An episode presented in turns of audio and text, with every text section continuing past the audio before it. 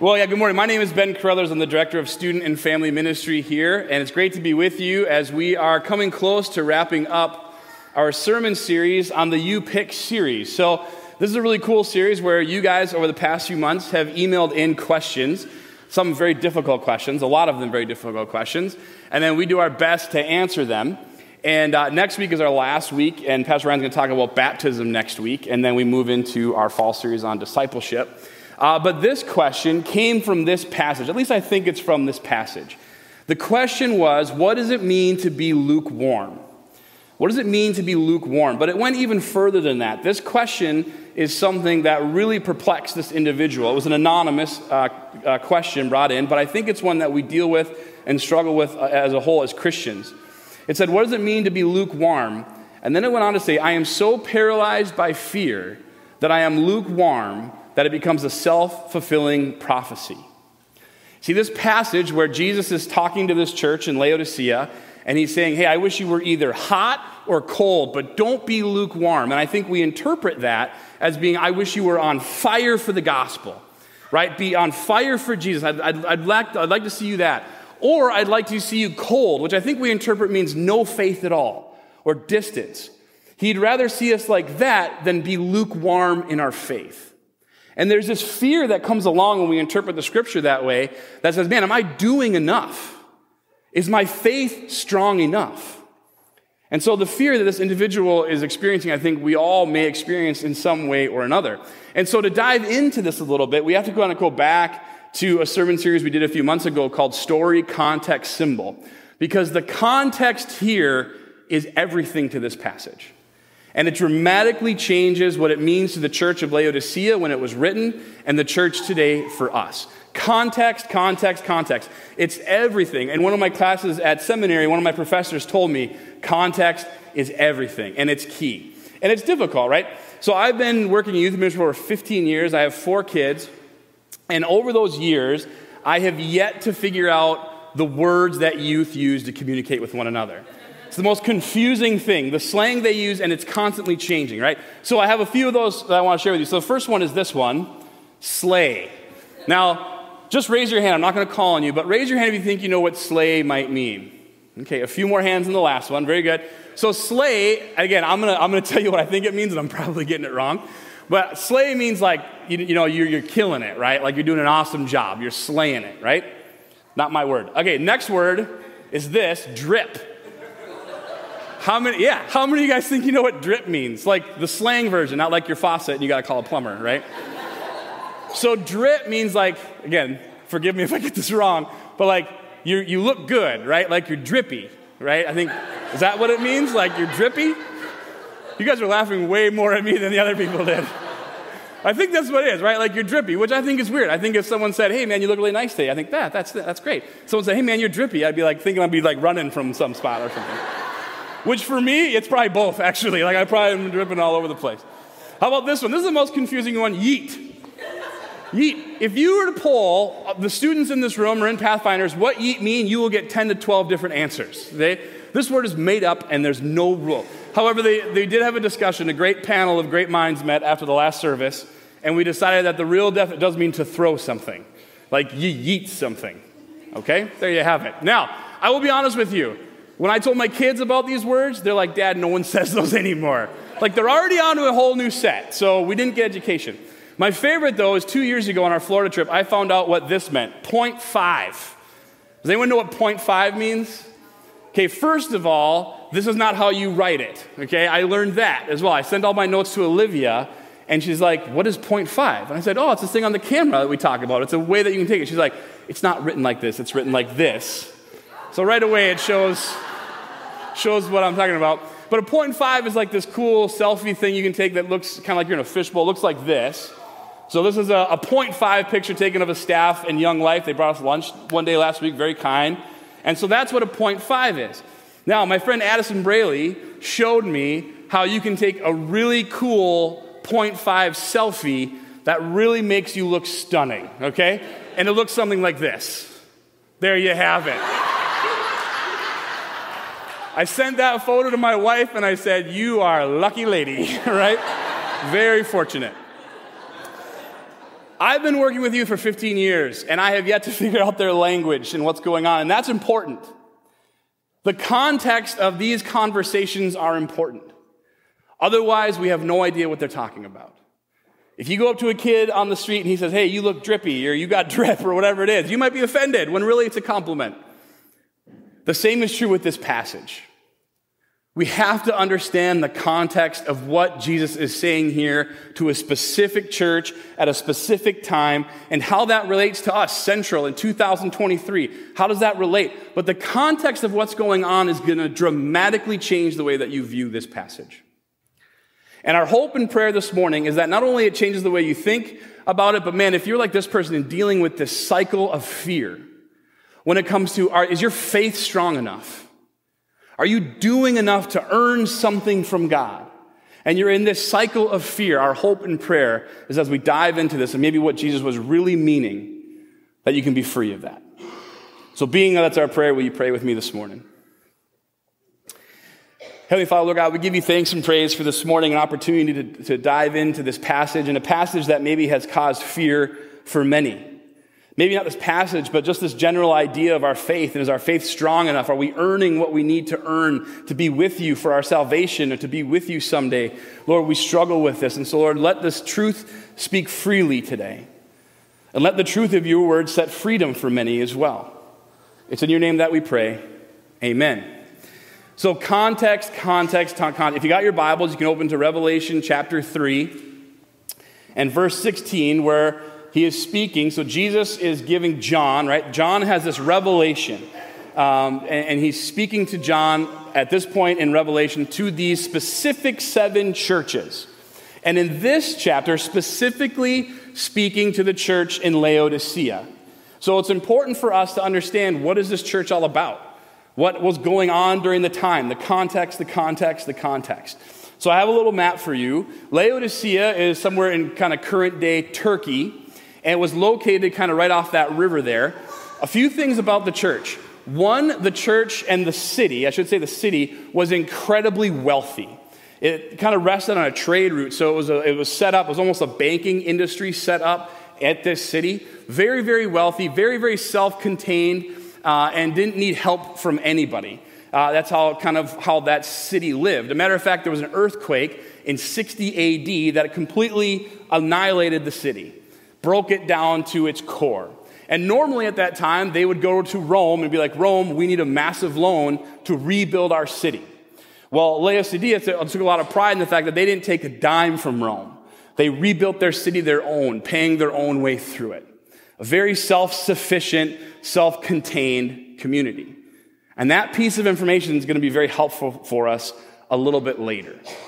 Right? So Jesus is speaking to this city particularly, and he says, Man, I wish you were either hot or cold and not lukewarm because I spit lukewarm water out of my mouth, right? If he's not talking about faith here, if he's not talking about the level of faith that you have, what does this mean? Well, this means something very specific to the people of this city. Very specific. And, it, and it's something that they live with every day. So you see two cities on the map there. Oh, you can go back, sorry. So you see Hierapolis and Colossus there. See, even though Laodicea was next to a river, their water supply was bad. And so we have discovered, not we, I wasn't there personally, but people have discovered aqueduct systems leading from Hierapolis and Colossus, and that is where the city would get their water. Something interesting about these cities. Hierapolis to the north was known for its cold springs. It's ice cold natural water, beautiful drinking water. And they would pipe that water down to Laodicea. But the problem was that by the time this nice, fresh, cold water traveled down to Laodicea, it was lukewarm, no longer good to drink, no longer refreshing to drink. The second place they got water was from Colossus. And Colossus was known for their hot springs. Beautiful hot water, healing water. And so Laodicea piped water in from there, but by the time it got to the city, it was what? Lukewarm. The water in this city was lukewarm. When Jesus refers to being spit out of their mouth, they know what that would mean. They'd go to the faucet, get a nice cup of lukewarm water, and ugh, this is disgusting. they would understand this imagery. So, if this imagery means something, then what does it mean? Hot and cold water. You see, cold water, that's my gurgle pot. You like that? That's cool, right? Cold water is useful. Cold water is refreshing to drink. It's refreshing to dive into on a hot day. If you're a youth director who has a problem with sweating, it's beautiful to tell you off here. Cold water is useful. Hot water is useful. On the way in today, or maybe at home, maybe you poured yourself a nice cup of hot coffee, maybe a tea, maybe a two pump, low fat, low carb, low, whatever it is you drink, right? It's, it's useful for our beverages. Hot water is useful for medicine. Hot water is useful. Cold water and hot water are useful. Lukewarm water is not that useful. You see, Jesus is saying to this city, which they would have understand the idea of hot water and the importance of hot water because they don't have a lot of it, the importance of cold water, the refreshing nature of cold water because they don't have a lot of it. They understand what lukewarm water is, and lukewarm water is not useful. Hot and cold water are useful. So here, Jesus is not telling the church of Laodicea that, man, I would rather you be on fire in your faith or extremely cold and distant than lukewarm, than medium faith. Stop there for a second. How crazy is that that we interpret it this way? That we think that Jesus would say, I wish you had no faith at all than a little bit of a faith. But we do. Not only do we, we teach that. Oh man, the person who wrote this question is probably a former student of mine. Because I can remember, I kid you not, I can remember standing up in front of a youth group preaching on this topic and telling them how important it is for them to be on fire for Jesus, otherwise we spill out. And I'm like, oh my gosh, the damage that I have done for these poor students.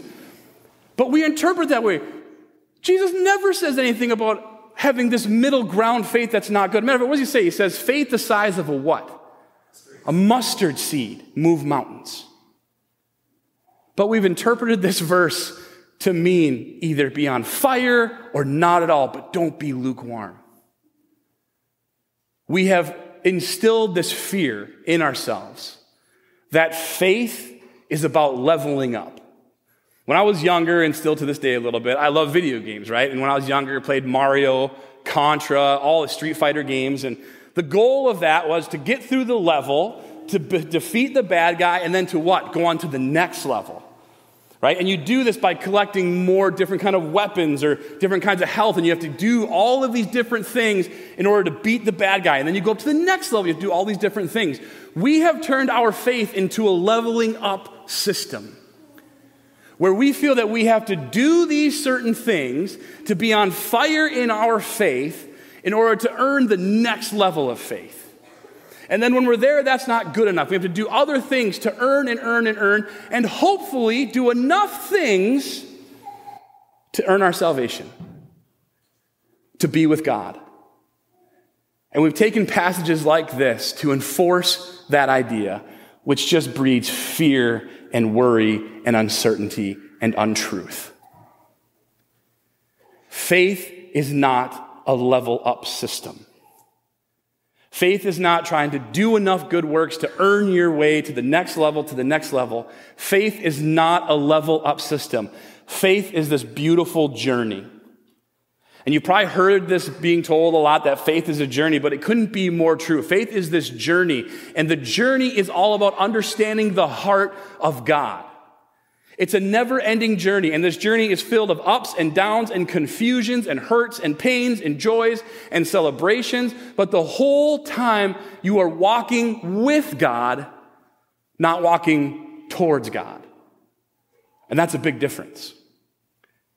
Faith is this journey to understanding the heart of God because it's a relationship. I have four kids. You guys probably know that because I talk about them all the time. Isaiah is my oldest, Maya, Arlo, who read, and little Ezzy, right? Our little firecracker Ezzy. And uh, nothing beats being a dad, man. It's my all time favorite thing in life. But with these four individuals, I am on four different journeys because each one of them are different. My oldest, Isaiah, he's really smart. And he's just a black and white kind of guy, right or wrong kind of guy right? And I was kind of like that at one day, at a point in my life too, and so we relate to that. But there's there's times where me and him, man, we see eye to eye, and life is great, and he's a good kid. And there are other times where we clash, and it's a little bit rough. But I'm on this journey with him, and it looks different. Maya, my daughter, she has the biggest heart out of anybody I know, right? We went through communion and there was a little, at the last service, there was a little baby was in a cast. Did you see that, Ryan? I'm like, my daughter Maya would lose it, right? She'd be crying and she had the biggest heart. She just couldn't handle seeing that.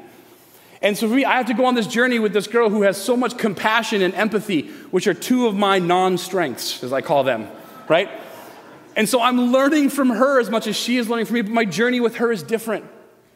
My son Arlo, we're, we're a lot alike, we're really competitive. And he plays all the sports and does all the things, and he thinks he's the best at everything, right? So I have to come alongside him and be like, man, calm down a little bit. Right? We're on this journey together, and Ezzy's this firecracker. He's five years old. I have no idea what he's going to turn out to be or what he's going to create to do but I'm on this journey with him. There's, I don't know, a couple hundred of us in this room, and your journey looks like no one else's journey. Because it's your journey with God. And as you go through the high points and those moments where you feel on fire in faith, praise God, man. But there's a lot of those dark moments on the journey where you don't understand what's going on. Where if I'm walking with God, if this is truly a journey and we're walking together, why is this happening? Why do these bad things happen if this is true? It doesn't feel that way. Man, those are rough points in your faith journey, but it's a journey because even those moments, those moments of hurt and confusion are moments where we can come to know the heart of God. Because faith is not a level up system. Faith is a journey with God to understand his heart. You know, with my kids, the coolest thing is that even though they are very different, and even though one day our relationships might be just top notch, on fire, hot, whatever you might call it, there are also moments where it's not so great. There are moments where they make mistakes. There are a lot more where I make mistakes. But at the end of the night, when we all go to sleep and we lay our heads on our pillows, whatever happened during the day, the actions that happened, the things that were done, doesn't change the fact that I'm their father and they are my kids. And that I love them and will always love them. Not because of the things they did that day, but because of who they are. See, that's the same with us, right? Doesn't matter what we do during the day, the ups and the downs. When we go to bed at night, God is our Father, and He loves us for who you are a son or a daughter. Not for the things that you did, not for the things that we try to do to earn our, His love, earn His grace, earn His mercy, earn His salvation. Those are gifts given to us, not because of what we have done, but because of who we are. And it's an incredible, amazing gift given freely to us, not based on our level of faith.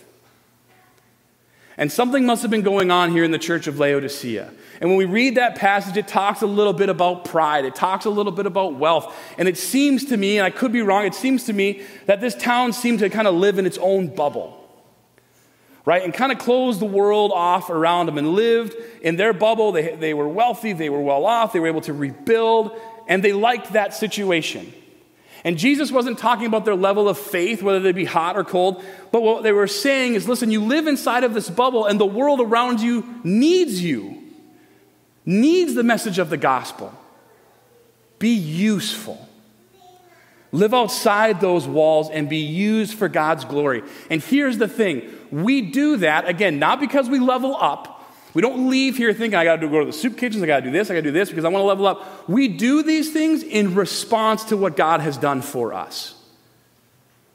We respond to God's amazing gift of salvation and grace and love and compassion given to us. We respond by saying, Yes, I want to be useful. What a great honor it is to do that. To be able to leave this place and understand the knowledge of the amazing gift that we have, and now we get to go out and be useful for the kingdom of God. That's what this passage is talking about. This passage wants to destroy the idea of level up faith and wants to encourage you in who you are the gift that you have been given. And in response to that, go out and be the love of Christ to other people. And what does that look like? What does it look like then to respond to that? And the beauty piece of this is that it depends on who you are. Right? It's your journey with God. He may be asking you to respond in a different kind of way, but one thing is for certain we are all on a different journey together, seeking the heart of God, which means that someone in this room or out there is having a real hard time. If their faith is suffering and they feel like they can't go on, too much bad stuff's happening, too much hurt, too much pain, our response to what God has done for us is to go and seek out that person and be the faith that they need for that moment in time, for that piece of their journey that's real hard. Our response to the gift of God is to go and be the faith that that person needs. And that's going to look different for every single one of us. But what an honor and a privilege it is to be able to respond to God's love and be useful in that kind of way. I'm going to close with this quick story. So, Arlo, he, he, he's been playing flag football for a few years now, and he just started playing tackle this past month. He just started, and nothing is cuter than watching second graders gear up. They look a bunch of bobbleheads lobbing out there, man. And I didn't know how he was going to do, right? Like he's played flag football and he's loved it, and he geared up, put the helmet on, put the pads on, and the first full contact practice came. And you could see him be a little timid and a little uneasy, which is crazy for Arlo. You know his personality, man, that's not him. He's all in all the time. And I saw this little bit of fear in him. This little bit of fear of like, I don't know if I want to do this. This could hurt. Getting hit could hurt. I don't know if I want to do this. And the practice went on and on, and finally, man, he went out and popped somebody, right? This little two year old body went out and popped somebody.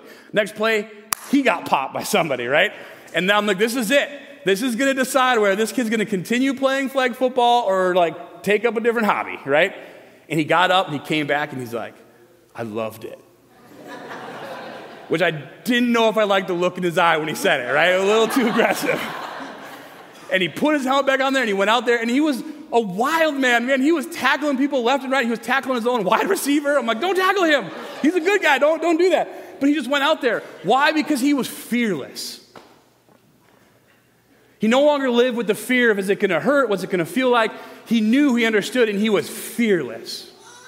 He was able to go and do his job, and not only that, but enjoy it.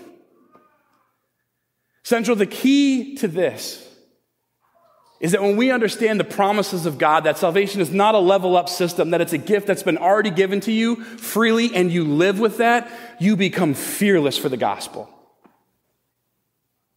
You become fearless because it's no longer about you and about your salvation. That has been done through the blood of Christ, it's already been paid for. While we were still sinners, Christ saved us. When we can live with that mentality, you become fearless. It's no longer worrying about us, but it's this feeling of, man, we get to be useful for the kingdom of God. So, Central Lutheran Church, let us live without fear and be reckless for the love and kingdom of God. Amen.